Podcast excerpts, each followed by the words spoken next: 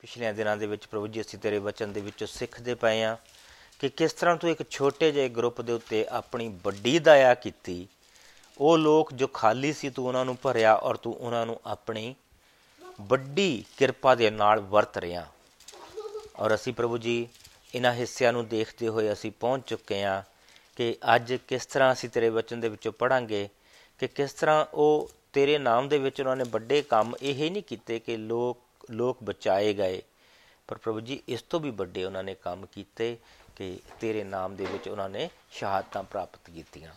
ਸੋ ਅੱਜ ਮੈਂ ਪ੍ਰਭੂ ਦੇ ਬਚਨ ਦੇ ਵਿੱਚੋਂ 7ਵਾਂ ਚੈਪਟਰ ਅਸੀਂ ਦੇਖਾਂਗੇ।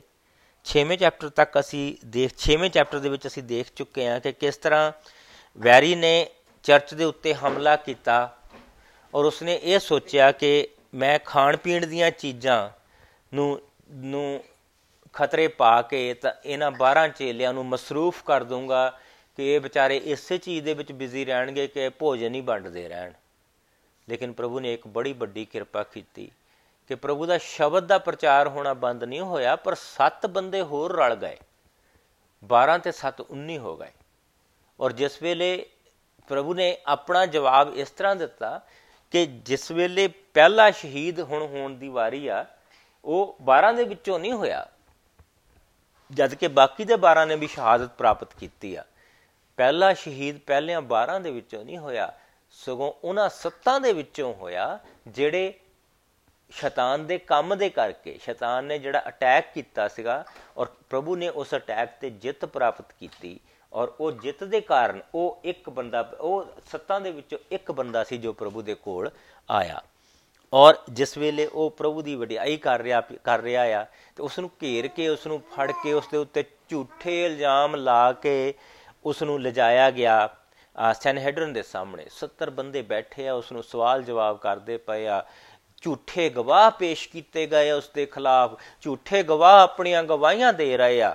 ਲੇਕਿਨ ਜਿਸ ਵੇਲੇ ਉਸ ਸੈਨਹੈਡਰਨ ਨੇ ਮੁੜ ਕੇ ਸਟੀਫਨਸ ਦੇ ਵੱਲ ਨੂੰ ਤੱਕਿਆ ਔਰ ਜਿਸ ਵੇਲੇ ਉਹਦੇ ਚਿਹਰੇ ਵੱਲ ਦੇਖਿਆ ਤਾਂ ਵਚਨ ਕਹਿੰਦਾ ਉਸ ਦਾ ਚਿਹਰਾ ਇੱਕ ਸਵਰਗ ਦੂਤ ਦੇ ਵਾਂਗ ਦਿਖਾਈ ਦੇ ਰਿਹਾ ਸੀ। ਔਰ ਪਵਿੱਤਰ ਆਤਮਾ ਦੀ ਭਰਪੂਰੀ ਅਸੀਂ ਉੱਥੇ ਇਹ ਦੇਖਦੇ ਇਹ ਦੇਖਦੇ ਪਏ ਆ ਕਿ ਝੂਠੇ ਇਲਜ਼ਾਮ ਲੱਗ ਰਹੇ ਆ, ਸਭ ਕੁਝ ਹੋ ਰਿਹਾ। ਉਸ ਸਾਰੇ ਦੇ ਵਿੱਚ ਕਿਸ ਤਰ੍ਹਾਂ ਪ੍ਰਭੂ ਆਪਣੇ ਬੰਦੇ ਦੇ ਨਾਲ ਖੜਾ ਆ। ਔਰ ਅਸੀਂ ਇਹ ਦੇਖਿਆ ਸੀ ਕਿ ਜਿੱਦਾਂ ਪ੍ਰਭੂ ਉਸ ਸਮੇਂ ਦੇ ਵਿੱਚ ਆਪਣੇ ਲੋਕਾਂ ਦੇ ਨਾਲ ਖੜਾ ਹੁੰਦਾ ਸੀ, ਅੱਜ ਵੀ ਸਾਡੇ ਨਾਲ ਉਸੇ ਤਰ੍ਹਾਂ ਹੀ ਖੜਾ ਹੁੰਦਾ। ਕਿਉਂਕਿ ਜਿਸ ਤਰ੍ਹਾਂ ਉਸ ਸਮੇਂ ਇਲਜ਼ਾਮ ਲਾਏ ਜਾਂਦੇ ਸੀ, ਉਸੇ ਤਰ੍ਹਾਂ ਅੱਜ ਵੀ ਇਲਜ਼ਾਮ ਲਾਏ ਜਾਂਦੇ ਆ। ਸੋ ਹੁਣ ਸਟੀਫਨਸ ਦੇ ਬੋਲਣ ਦੀ ਵਾਰੀ ਆਈ ਆ ਔਰ ਉਸਨੇ ਬੋਲਣਾ ਸ਼ੁਰੂ ਕੀਤਾ।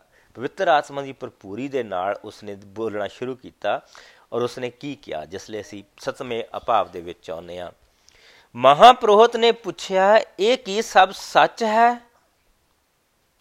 ਸਟੀਫਨਸ ਨੇ ਕਿਹਾ, ਭਰਾਵੋ ਅਦੇ ਬਜ਼ੁਰਗੋ, ਤੇਜਮਾਨ ਪਰਮੇਸ਼ਵਰ ਨੇ ਸਾਡੇ ਪੁਰਖੇ ਅਬਰਾਹਮ ਨੂੰ ਦਰਸ਼ਨ ਦਿੱਤਾ।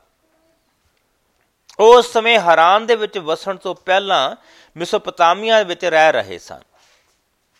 ਪਰਮੇਸ਼ਰ ਨੇ ਉਸ ਨੂੰ ਕਿਹਾ ਤੂੰ ਆਪਣੇ ਦੇਸ਼ ਅਤੇ ਸਾਖ ਸੰਬੰਧੀਆਂ ਦੇ ਵਿੱਚੋਂ ਨਿਕਲ ਕੇ ਉਸ ਦੇਸ਼ ਦੇ ਵਿੱਚ ਜਿਹੜਾ ਮੈਂ ਤੈਨੂੰ ਦਿਖਾਵਾਂਗਾ, ਤੂੰ ਜਾ। ਫਿਰ ਉਹ ਕਸਦੀਆਂ ਦੇ ਦੇਸ਼ ਵਿੱਚੋਂ ਨਿਕਲ ਕੇ ਹਰਾਨ ਦੇ ਵਿੱਚ ਜਾ ਬਸਿਆ ਅਬਰਾਹਮ ਦੇ ਪਿਤਾ ਦੀ ਮੌਤ ਦੇ ਪਿੱਛੋਂ ਪਰਮੇਸ਼ਰ ਉਸ ਨੂੰ ਇੱਥੇ ਲੈ ਆਇਆ, ਜਿੱਥੇ ਹੁਣ ਤੁਸੀਂ ਰਹਿ ਰਹੇ ਹੋ। ਇੱਥੇ ਪਰਮੇਸ਼ਰ ਨੇ ਉਸ ਨੂੰ ਕੁਝ ਆਪਣੇ ਲਈ ਨਾ ਦਿੱਤਾ। ਇੱਥੋਂ ਤੱਕ ਕਿ ਪੈਰ ਰੱਖਣ ਦੀ ਥਾਂ ਵੀ ਨਾ ਦਿੱਤੀ। ਪਰ ਪਰਮੇਸ਼ਰ ਨੇ ਉਸ ਦੇ ਨਾਲ ਪ੍ਰਤੀਗਿਆ ਕੀਤੀ ਕਿ ਮੈਂ ਇਹ ਦੇਸ਼ ਤੈਨੂੰ ਦੇਵਾਂਗਾ ਅਤੇ ਤੇਰੇ ਪਿੱਛੋਂ ਤੇਰੇ ਵੰਸ਼ ਦੇ ਅਧਿਕਾਰ ਦੇ ਵਿੱਚ ਕਰ ਦੇਵਾਂਗਾ। ਬੇਸ਼ੱਕ ਉਸ ਸਮੇਂ ਅਬਰਾਹਮ ਦੀ ਕੋਈ ਸੰਤਾਨ ਨਹੀਂ ਸੀ। ਪਰਮੇਸ਼ਰ ਨੇ ਉਸ ਨੂੰ ਕਿਹਾ, ਤੇਰੀ ਸੰਤਾਨ ਪਰਾਏ ਦੇਸ਼ ਵਿੱਚ ਪ੍ਰਵਾਸ ਕਰੇਗੀ। ਉੱਥੋਂ ਦੇ ਲੋਕੀ ਉਹਨਾਂ ਨੂੰ ਦਾਸਤਾ ਦੇ ਵਿੱਚ ਰੱਖਣਗੇ ਅਤੇ 400 ਸਾਲ ਤੱਕ ਉਹਨਾਂ ਤੇ ਅਤਿਆਚਾਰ ਕਰਨਗੇ। ਫਿਰ ਪਰਮੇਸ਼ਰ ਨੇ ਕਿਹਾ, ਜਿਸ ਕੌਮ ਦੇ ਉਹ ਦਾਸ ਹੋਣਗੇ ਉਸ ਨੂੰ ਮੈਂ ਦੰਡ ਦੇਵਾਂਗਾ। ਇਸ ਪਿੱਛੋਂ ਉਹ ਬਾਹਰ ਨਿਕਲ ਆਉਣਗੇ ਅਤੇ ਇਸ ਥਾਂ ਤੇ ਮੇਰੀ ਉਪਾਸਨਾ ਕਰਨਗੇ। ਪਰਮੇਸ਼ਵਰ ਨੇ ਉਸ ਨੇਮ ਨਾਲ, ਉਸ ਨਾਲ ਨੇਮ ਵੀ ਬੰਨਿਆ ਜੋ ਸੁਨਨਤ ਦੀ ਪ੍ਰਥਾ ਦੁਆਰਾ ਮੋਹਰ ਕੀਤਾ ਗਿਆ। ਇਸੇ ਹਾਲਤ ਵਿੱਚ ਅਬਰਾਹਮ ਤੋਂ ਇਜ਼ਹਾਕ ਪੈਦਾ ਹੋਇਆ ਅਤੇ ਉਸ ਦੀ ਸੁਨਨਤ 8ਵੇਂ ਦਿਨ ਕੀਤੀ ਗਈ। ਇਸ ਤਰ੍ਹਾਂ ਇਜ਼ਹਾਕ ਤੋਂ ਯਾਕੂਬ ਅਤੇ ਯਾਕੂਬ ਦੇ ਕੁਲ ਦੇ ਵਿੱਚ ਪ੍ਰਮੁਖੀ ਪੈਦਾ ਹੋਈ ਸਾਡੇ ਪੁਰਖਿਆਂ ਨੇ ਈਰਖਾ ਦੇ ਵਿੱਚ ਆ ਕੇ ਯੂਸਫ ਨੂੰ ਮਿਸਰ ਦੇ ਵਿੱਚ ਵੇਚ ਦਿੱਤਾ ਸੀ, ਪਰ ਪਰਮੇਸ਼ਰ ਉਸ ਦੇ ਨਾਲ ਸੀ। ਉਸ ਨੇ ਯੂਸਫ ਨੂੰ ਸਾਰੀਆਂ ਵਿਪਤਾਵਾਂ ਤੋਂ ਬਚਾਇਆ।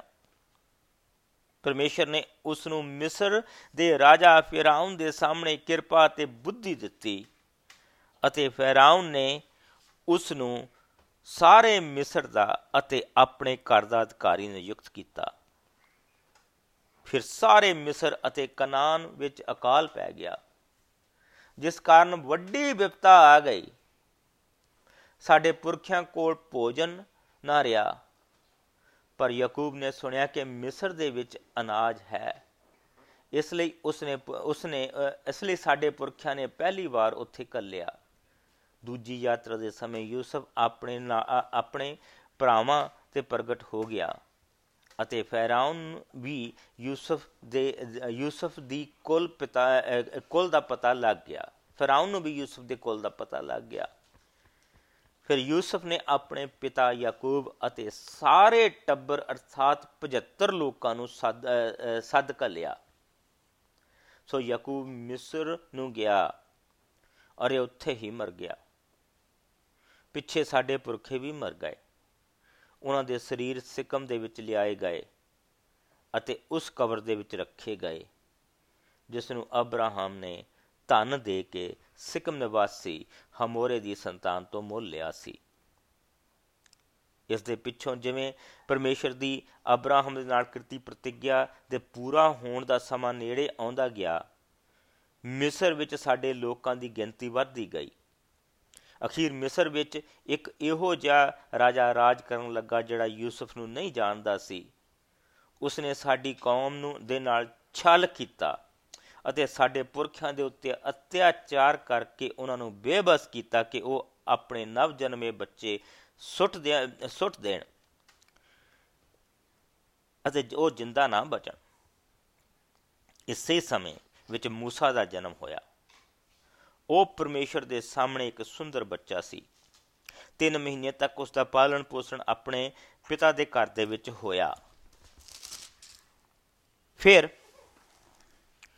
ਜਦੋਂ ਉਹ ਜਦੋਂ ਉਹ ਸੁੱਟਿਆ ਗਿਆ ਤਾਂ ਫਿਰਾਉਨ ਦੀ ਪੁੱਤਰੀ ਨੇ ਉਸ ਨੂੰ ਗੋਦ ਲਿਆ ਅਤੇ ਪੁੱਤਰ ਕਰਕੇ ਉਸ ਦੀ ਪਾਲਣਾ ਕੀਤੀ ਫਿਰ موسی ਨੂੰ ਮਿਸਰੀਆਂ ਦੀ ਸਾਰੀ ਵਿਦਿਆ ਦਿੱਤੀ ਗਈ ਉਹ ਸ਼ਬਦਾਂ ਅਤੇ ਕੰਮਾਂ ਵਿੱਚ ਸ਼ਕਤੀਸ਼ਾਲੀ ਨਿਕਲਿਆ ਜਦੋਂ موسی 40 ਸਾਲਾਂ ਦਾ ਹੋਇਆ ਤਾਂ ਉਸ ਦੇ ਮਨ ਦੇ ਵਿੱਚ ਆਇਆ ਕਿ ਉਹ ਆਪਣੇ ਇਜ਼ਰਾਈਲੀ ਭਰਾਵਾਂ ਨੂੰ ਮਿਲੇ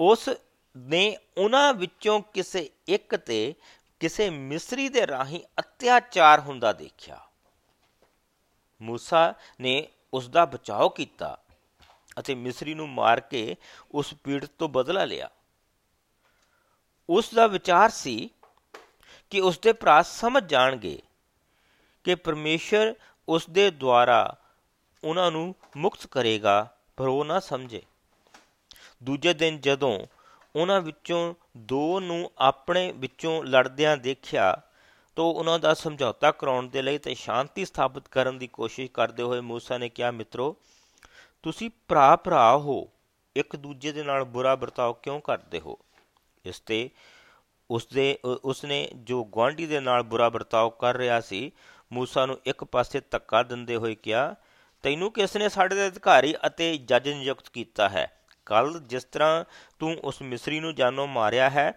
ਕਿ ਮੈਨੂੰ ਵੀ ਮਾਰਨਾ ਚਾਹੁੰਦਾ ਹੈ ਇਹ ਗੱਲ ਸੁਣ ਕੇ موسی ਉੱਥੋਂ ਫਰਾਰ ਹੋ ਗਿਆ ਅਤੇ ਮਧਿਆਨ ਦੇਸ਼ ਦੇ ਪ੍ਰਵਾਸੀ ਬਣ ਕੇ ਰਹਿਣ ਲੱਗਾ ਉੱਥੇ ਦੋ ਉਸਦੇ ਉੱਥੇ ਉਸਦੇ ਦੋ ਪੁੱਤਰ ਵੀ ਹੋਏ ਜਦੋਂ 40 ਸਾਲ ਹੋ ਗਏ ਤਾਂ ਸੀਨੇ ਪਹਾੜ ਦੇ ਵਿਰਾਨੇ ਵਿੱਚ ਬਲਦੀ ਝਾੜੀ ਦੀ ਅੱਗ ਵਿੱਚ موسی ਨੂੰ ਇੱਕ ਸੁਰਗਦੂਤ ਨੇ ਦਰਸ਼ਨ ਦਿੱਤਾ ਇਹ ਨਜ਼ਾਰਾ ਦੇਖ ਕੇ موسی ਹੈਰਾਨ ਰਹਿ ਗਿਆ ਅਤੇ ਜਦੋਂ ਦੇਖਣ ਦੇ ਲਈ ਲਾਗੇ ਗਿਆ, ਤਾਂ ਉਸ ਨੂੰ ਪ੍ਰਭੂ ਦੀ ਪ੍ਰਭੂ ਨੇ ਆਵਾਜ਼ ਦਿੱਤੀ, ਮੈਂ ਤੇਰੇ ਪੁਰਖਿਆਂ ਦਾ ਪਰਮੇਸ਼ਰ ਹਾਂ, ਅਰਥਾਤ ਅਬਰਾਹਮ ਦਾ, ਇਸਹਾਕ ਦਾ, ਯਾਕੂਬ ਦਾ ਪਰਮੇਸ਼ਰ। ਮੂਸਾ ਡਰ ਦੇ ਨਾਲ ਕੰਬਣ ਲੱਗਾ। ਉਸ ਦਾ ਉਸ ਦਾ, ਉਸ ਉਸ ਦੂਜੇ ਪਾਸੇ ਕਰਨ ਦਾ ਹਿਆ ਵੀ ਨਾ ਪਿਆ। ਫਿਰ ਉਸ ਨੂੰ ਉਸ ਨੂੰ ਕਿਹਾ ਆਪਣੇ ਪੈਰੋਂ ਜੁੱਤੀ ਉਤਾਰ ਦੇ, ਕਿਉਂਕਿ ਜਿਸ ਥਾਂ ਤੇ ਤੂੰ ਖੜਾ ਹੈ, ਪਵਿੱਤਰ ਧਰਤੀ ਹੈ। ਮੈਂ ਸੱਚਮੁੱਚ ਮਿਸਰ ਦੇਸ਼ ਵਿੱਚ ਆਪਣੇ ਲੋਕਾਂ ਦੀ ਪੈੜੀ ਹਾਲਤ ਦੇਖੀ ਹੈ। ਮੈਂ ਉਹਨਾਂ ਦੀ ਕੁਰਲਾਣਾ ਸੁਣੀ ਹੈ ਅਤੇ ਉਹਨਾਂ ਨੂੰ ਮੁਕਤੀ ਦੇਣ ਦੇ ਲਈ ਆਇਆ ਹਾਂ। ਹੁਣ ਆ, ਮੈਂ ਤੈਨੂੰ ਮਿਸਰ ਦੇ ਵਿੱਚ ਕੱਲਾਂਗਾ। ਜਿਸ ਮੂਸਾ ਨੂੰ ਉਹਨਾਂ, ਇਹ ਕਹਿ ਕੇ ਰੱਦ ਦਿੱਤਾ ਸੀ ਕਿ ਤੈਨੂੰ ਕਿਸ ਨੇ ਅਧਿਕਾਰੀ ਅਤੇ ਅਧਿਕਾਰੀ ਅਤੇ ਜੱਜ ਨਿਯੁਕਤ ਕੀਤਾ ਹੈ?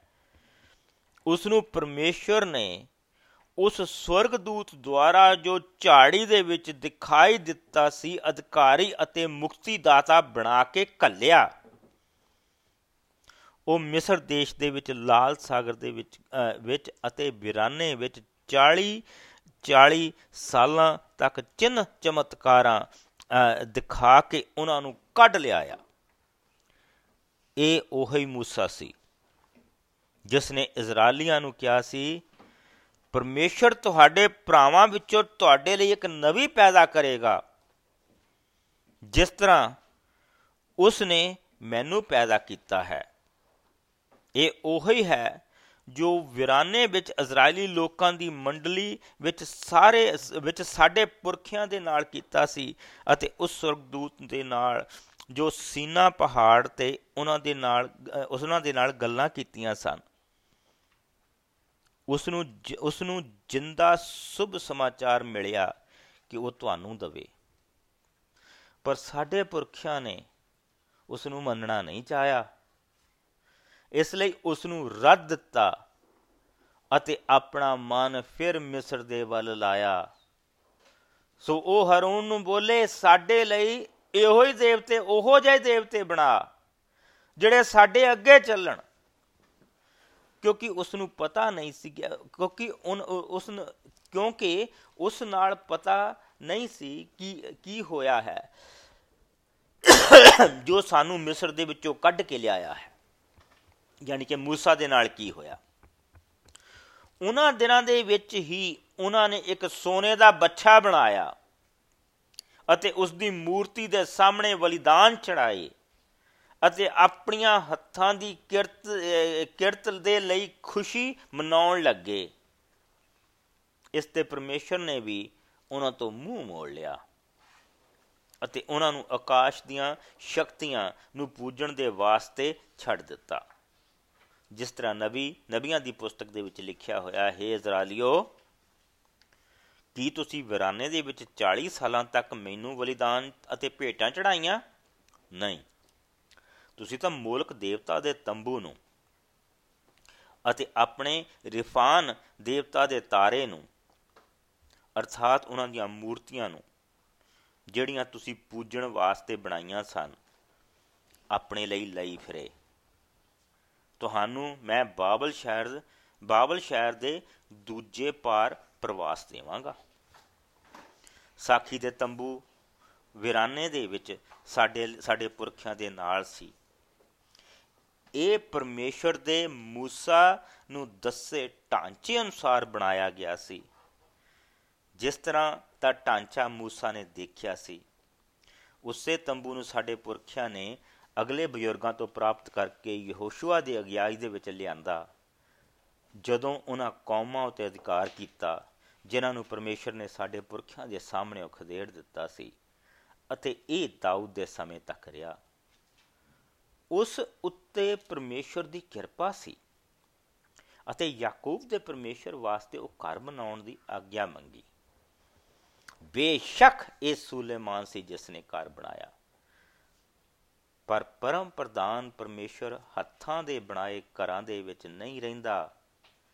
ਜਿਸ ਤਰ੍ਹਾਂ ਨਬੀ ਨੇ ਕਿਹਾ ਹੈ, ਪ੍ਰਭੂ ਕਹਿੰਦਾ ਹੈ, ਸਵਰਗ ਮੇਰਾ ਸਿੰਘਾਸਨ ਹੈ, ਧਰਤੀ ਮੇਰੇ ਪੈਰਾਂ ਦੀ ਚੌਂਕੀ।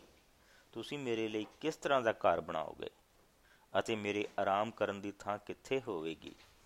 ਕਿ ਕੀ ਇਹ ਸਭ ਮੇਰੇ ਹੱਥ ਦੀਆਂ ਰਚਨਾਵਾਂ ਨਹੀਂ ਹਨ? ਹੈ ਹੱਠ ਧਰਮੀ ਧਰਮੀਓ ਅਰਥਾਤ ਮਨਾ ਅਤੇ ਕੰਨਾਂ ਦੇ ਅਧਰਮੀ ਲੋਕੋ। ਤੁਸੀਂ ਸਦਾ ਪਰਮੇਸ਼ਵਰ ਦੀ ਆਤਮਾ ਦਾ ਵਿਰੋਧ ਕੀਤਾ ਹੈ। ਸੋ ਜਿਸ ਤਰ੍ਹਾਂ ਦੇ, ਜਿਸ ਤਰ੍ਹਾਂ ਦੇ ਤੁਹਾਡੇ ਪੁਰਖੇ ਸਨ, ਉਸੇ ਤਰ੍ਹਾਂ ਦੇ ਤੁਸੀਂ ਹੋ। ਕੀ ਕੋਈ ਇਹੋ ਜਿਹਾ ਨਬੀ ਹੈ ਜਿਸ ਨੂੰ ਤੁਹਾਡੇ ਪੁਰਖਿਆਂ ਨੇ ਨਹੀਂ ਸਤਾਇਆ? ਉਹਨਾਂ ਨੇ ਧਰਮੀ ਮਨੁੱਖ ਦੇ ਆਉਣ ਬਾਰੇ ਅਗੰਮੀ ਵਾਕ ਕਰਨ ਵਾਲਿਆਂ ਦਾ ਕਤਲ ਨਹੀਂ ਕੀਤਾ ਸੀ। ਅਤੇ ਹੁਣ ਤੁਸੀਂ ਉਸ ਨਾਲ ਵਿਸ਼ਵਾਸਘਾਤ ਕੀਤਾ ਅਤੇ ਉਸ ਨੂੰ ਮਾਰ ਦਿੱਤਾ। ਤੁਸੀਂ ਉਹੀ ਹੋ। ਜਿਨ੍ਹਾਂ ਨੇ ਪਰਮੇਸ਼ਰ ਦੀ ਵਿਵਸਥਾ ਜਿਨ੍ਹਾਂ ਨੂੰ ਪਰਮੇਸ਼ਰ ਦੀ ਵਿਵਸਥਾ ਸਵਰਗ ਦੂਤਾਂ ਦੇ ਰਾਹੀਂ ਮਿਲੀ, ਪਰ ਤੁਸੀਂ ਉਸ ਉਸ ਦੀ ਪਾਲਣਾ ਨਹੀਂ ਕੀਤੀ। ਜਦੋਂ ਉਹਨਾਂ ਨੇ ਇਹ ਗੱਲਾਂ ਸੁਣੀਆਂ, ਤਾਂ ਉਹਨਾਂ ਦੇ ਦਿਲ ਗੁੱਸੇ ਦੇ ਨਾਲ ਭਰ ਗਏ ਅਤੇ ਉਸ ਸਟੈਫਨਸ ਦੇ ਉੱਤੇ ਦੰਦ ਪੀਣ ਲੱਗੇ। ਕੀ ਜ਼ਰੂਰਤ ਸੀ ਉਸ ਨੂੰ ਇਹ ਸਾਰੀਆਂ ਚੀਜ਼ਾਂ ਅਬਰਾਹਮ ਤੋਂ ਸ਼ੁਰੂ ਕਰਕੇ ਸੁਣਾਉਣ ਦੀ? ਕਿਉਂਕਿ ਉਹ ਜਿਹੜੇ 72 ਜਿਹੜੇ 71 ਮੋਰੇ ਬੈਠੇ ਹੋ ਉਹ ਆਪਣੇ ਆਪ ਨੂੰ ਬੜੇ ਧਰਮੀ ਸਮਝਦੇ ਪਏ ਆ। ਈਵਨ ਗਮਲੀਅਲ ਵਰਗੇ ਜਿਹੜੇ ਉੱਥੇ ਬੈਠੇ ਹੋ ਆ, ਜਿਨ ਜਿਸ ਨੂੰ ਅੱਜ ਵੀ ਦੁਨੀਆ ਦਾ ਸਭ ਤੋਂ ਬੁੱਧੀਮਾਨ ਇਨਸਾਨ ਕਿਹਾ ਜਾਂਦਾ, ਉਹ ਵੀ ਉੱਥੇ ਬੈਠਾ ਆ ਔਰ ਉਹ ਵੀ ਇਸ ਚੀਜ਼ ਨੂੰ ਸੁਣਦਾ ਪਿਆ। ਉਹ ਚਿੱਟੇ ਕੱਪੜੇ ਪਾ ਕੇ ਬੈਠੇ ਹੋ ਆ। ਐਨ ਸਿਰ ਤੋਂ ਲੈ ਕੇ ਪੈਰਾਂ ਤੱਕ ਉਹ ਚਿੱਟੇ ਆ। ਔਰ ਉਹਨਾਂ ਨੂੰ ਦੱਸਦਾ ਪਿਆ ਕਿ ਤੁਸੀਂ ਕੌਣ ਆ, ਤੁਹਾਡਾ ਪਿਛੋਕੜ ਕਿਉਂ ਆ? ਤੁਸੀਂ ਪਾਪੀ ਇਨਸਾਨ ਇੱਕ ਪਾਪੀ ਪਾਪੀ ਨੂੰ ਪੁੱਛਦਾ ਪਿਆ, ਭਈ ਤੂੰ ਦੱਸ, ਤੂੰ ਕੀ ਕਰੇਗਾ? ਤੇਰੇ ਤੇ ਇਹ ਇਲਜ਼ਾਮ ਲੱਗਦੇ ਪਏ ਆ ਕਿ ਤੂੰ ਤੂੰ ਇਸ ਮੰਦਰ ਦੇ ਬਾਰੇ ਅਪਸ਼ਬਦ ਬੋਲੇ ਆ। ਤੇਰੇ ਤੇ ਇਹ ਇਲਜ਼ਾਮ ਲੱਗਦੇ ਪਏ ਆ ਕਿ ਤੂੰ ਮੂਸਾ ਦੇ ਖਿਲਾਫ ਬੋਲਿਆ। ਸੋ ਉਸ ਨੇ ਅਬਰਾਹਮ ਤੋਂ ਸ਼ੁਰੂ ਕਰਕੇ ਉਹਨਾਂ ਨੂੰ ਮੂਸਾ ਦੇ ਤੱਕ, ਮੂਸਾ ਤੋਂ ਬਾਅਦ ਤੱਕ ਮੰਦਰ ਦੀਆਂ ਬਣਨ, ਜਿਹੜਾ ਸੁਲੇਮਾਨ ਤੱਕ ਉਸਨੇ ਆਉਣ ਵਾਲੀਆਂ ਨਵੀਆਂ ਤੱਕ ਉਸਨੇ ਸਾਰਾ ਨਿਚੋੜ ਕੱਢ ਕੇ ਦਿਖਾਤਾ ਕਿ ਇਹ ਇਲਜ਼ਾਮ ਮੇਰੇ ਤੇ ਹੀ ਨਹੀਂ, ਇਹ ਇਲਜ਼ਾਮ ਤੁਹਾਡੇ ਉੱਤੇ ਵੀ ਹੈ ਇਹ ਇਲਜ਼ਾਮ ਸਿਰਫ ਮੇਰੇ ਤੇ ਹੀ ਨਹੀਂ ਲੱਗਦਾ।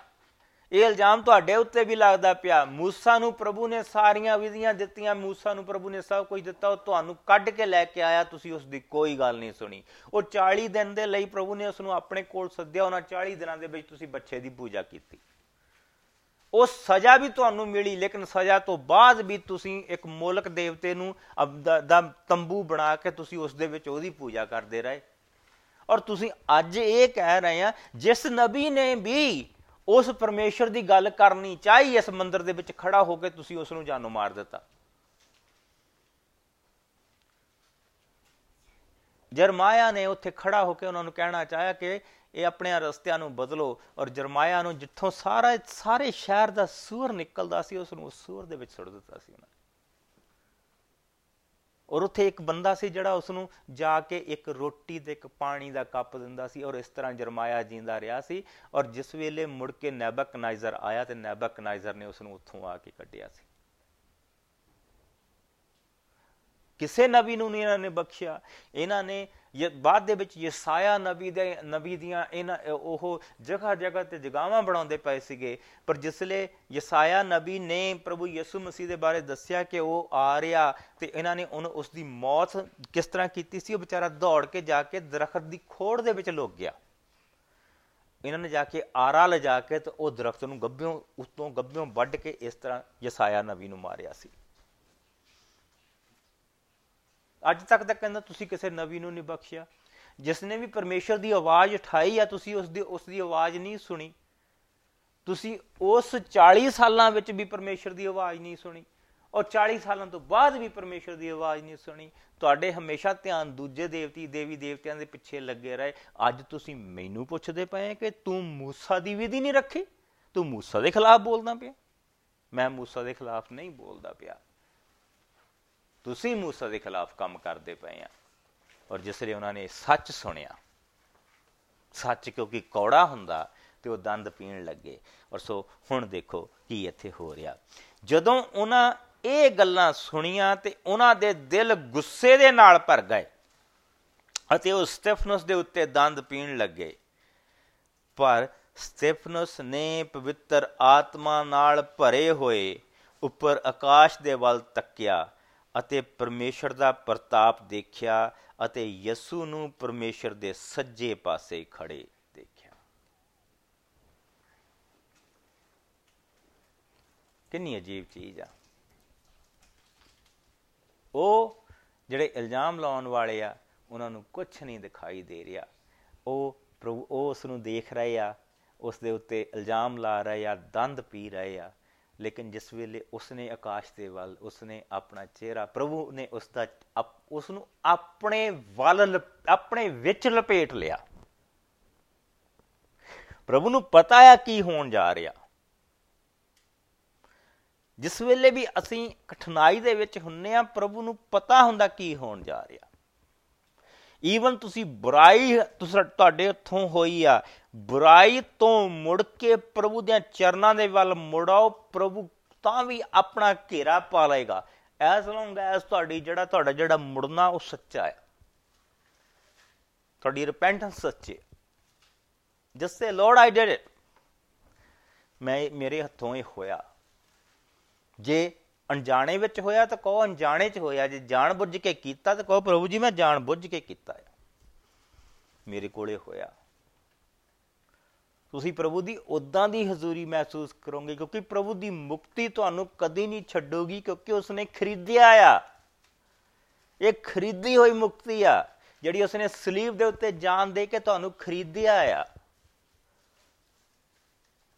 ਲੇਕਿਨ ਤੁਸੀਂ ਇੱਥੇ ਦੇਖੋਗੇ ਕਿ ਇਸ ਬੰਦੇ ਦਾ, ਇਸ ਬੰਦੇ ਤੇ ਇੱਕ ਬੜਾ ਭਾਰੀ ਸਮਾਂ ਆ ਰਿਹਾ ਔਰ ਲੇਕਿਨ ਨਾਲ ਹੀ ਇੱਕ ਹੋਰ ਚੀਜ਼ ਆ ਰਹੀ ਆ ਕਿ ਕਿ ਵਰਸ 55 ਪਰ ਸਟੇਫਨਸ ਨੇ ਸਟੇਫਨਸ ਨੇ ਪਵਿੱਤਰ ਆਤਮਾ ਨਾਲ ਭਰੇ ਹੋਏ ਉੱਪਰ ਆਕਾਸ਼ ਦੇ ਵੱਲ ਤੱਕਿਆ ਅਤੇ ਪਰਮੇਸ਼ਰ ਦਾ ਪ੍ਰਤਾਪ ਦੇਖਿਆ ਅਤੇ ਯਿਸੂ ਨੂੰ ਪਰਮੇਸ਼ਰ ਦੇ ਸੱਜੇ ਪਾਸੇ ਖੜਾ ਦੇਖਿਆ।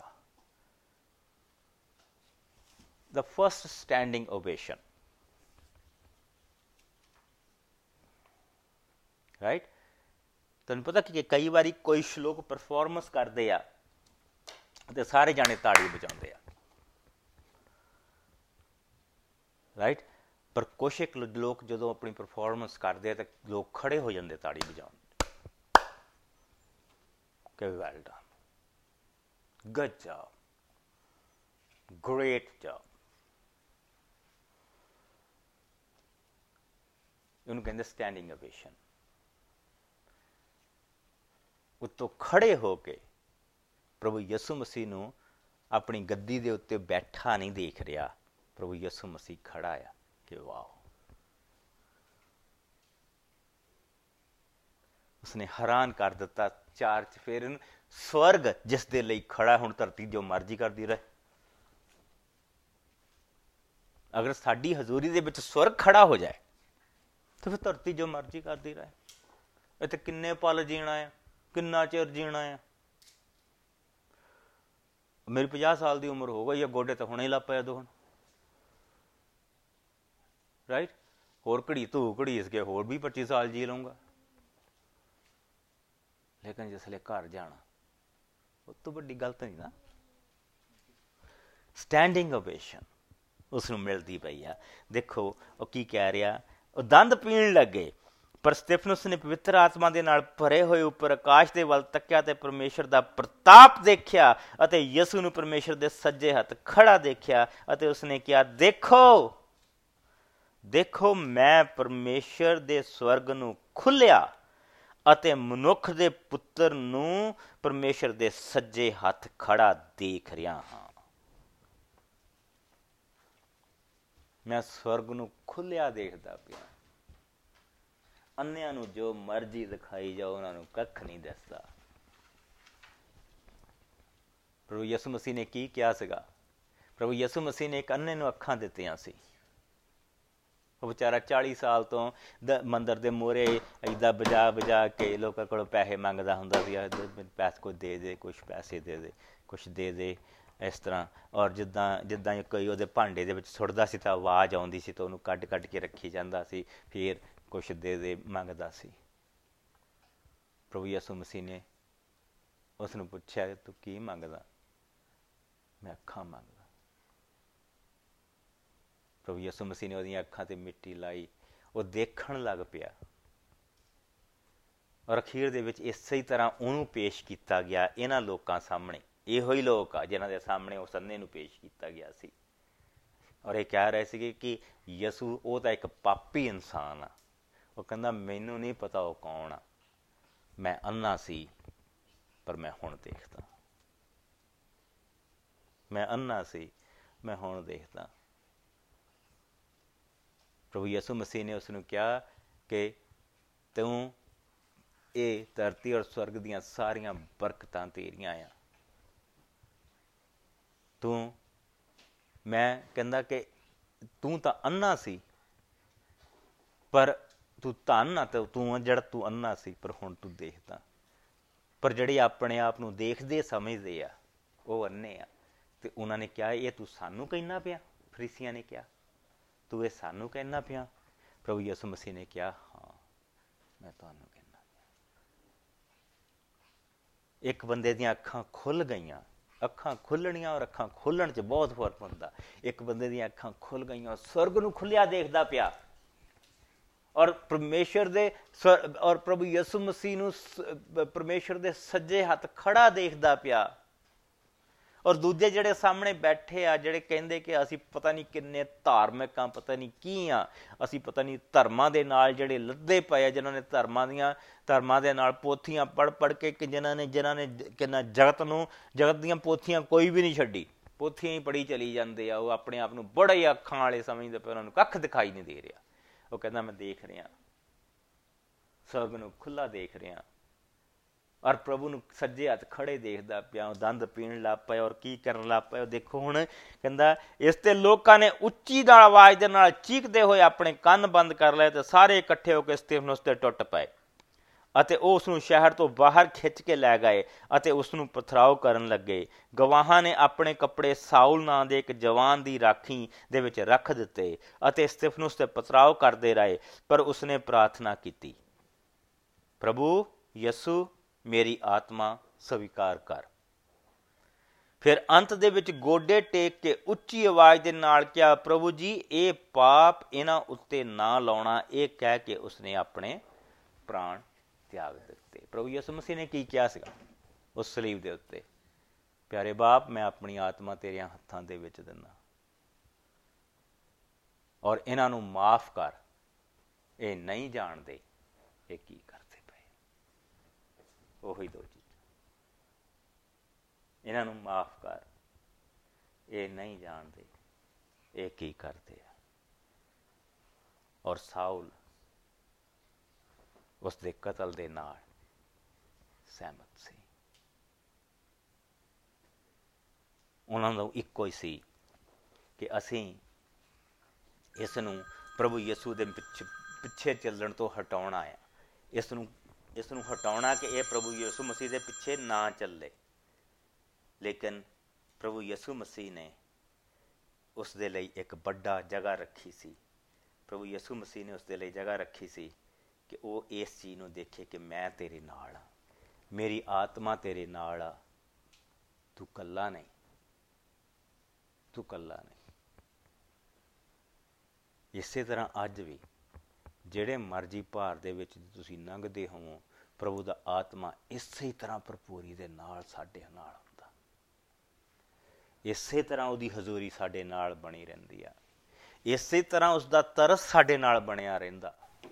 ਮਸੀਹੀ ਦੀ ਮੌਤ ਇਸੇ ਤਰ੍ਹਾਂ ਦੀ ਹੋਣੀ ਚਾਹੀਦੀ ਹੈ ਕਿ ਮਰਨ ਸਮੇਂ ਉਹ ਆਪਣੀ ਜ਼ਿੰਦਗੀ ਤੋਂ ਸਾਰੇ ਭਾਰ ਆਪਣੇ ਮਨ ਤੋਂ ਲਾ ਜਵੇ। ਜੋ ਕਿਸੇ ਨੇ ਬੁਰਾ ਕੀਤਾ, ਜੋ ਕਿਸੇ ਨੇ ਭਲਾ ਕੀਤਾ, ਸਭ ਪ੍ਰਭੂ ਦੇ ਹੱਥਾਂ ਦੇ ਵਿੱਚ ਦੇ ਜਵੇ। ਕੋਈ ਚੀਜ਼ ਨਾਲ ਕੋ ਰੰਜਿਸ਼ ਰੱਖ ਕੇ ਨਾ ਜਾਏ। ਇਹ ਉਹ ਮੌਤ ਪ੍ਰਾਪਤ ਹੋਈ ਆ, ਜੋ ਇਸ ਧਰਤੀ ਦੇ ਉੱਤੇ ਪ੍ਰਭੂ ਯਿਸੂ ਮਸੀਹ ਨੂੰ ਪ੍ਰਾਪਤ ਹੋਈ ਸੀ। ਔਰ ਉਸ ਤੋਂ ਬਾਅਦ ਜ਼ਿੰਦਗੀ ਪੈਦਾ ਹੋਈ ਸੀ। ਔਰ ਅਗਲੇ ਹਫ਼ਤੇ ਅਸੀਂ ਦੇਖਾਂਗੇ ਕਿ ਇਸ ਮੌਤ ਤੋਂ ਜ਼ਿੰਦਗੀ ਕਿੱਦਾਂ ਪੈਦਾ ਹੁੰਦੀ ਹੈ ਪਰ ਉਹਨਾਂ ਨੇ ਉਸ ਨੂੰ ਰੋਕਿਆ ਕਿ ਤੂੰ ਯਸੂ ਦੀ ਗੱਲ ਨਾ ਕਰ। ਤੂੰ ਯਸੂ ਦੇ ਪਿੱਛੇ ਨਾ ਚੱਲ। पर उसने एक कोई चीज कही यसु के पीछे मैं चलने लगा ना लौटूंगा ना लौट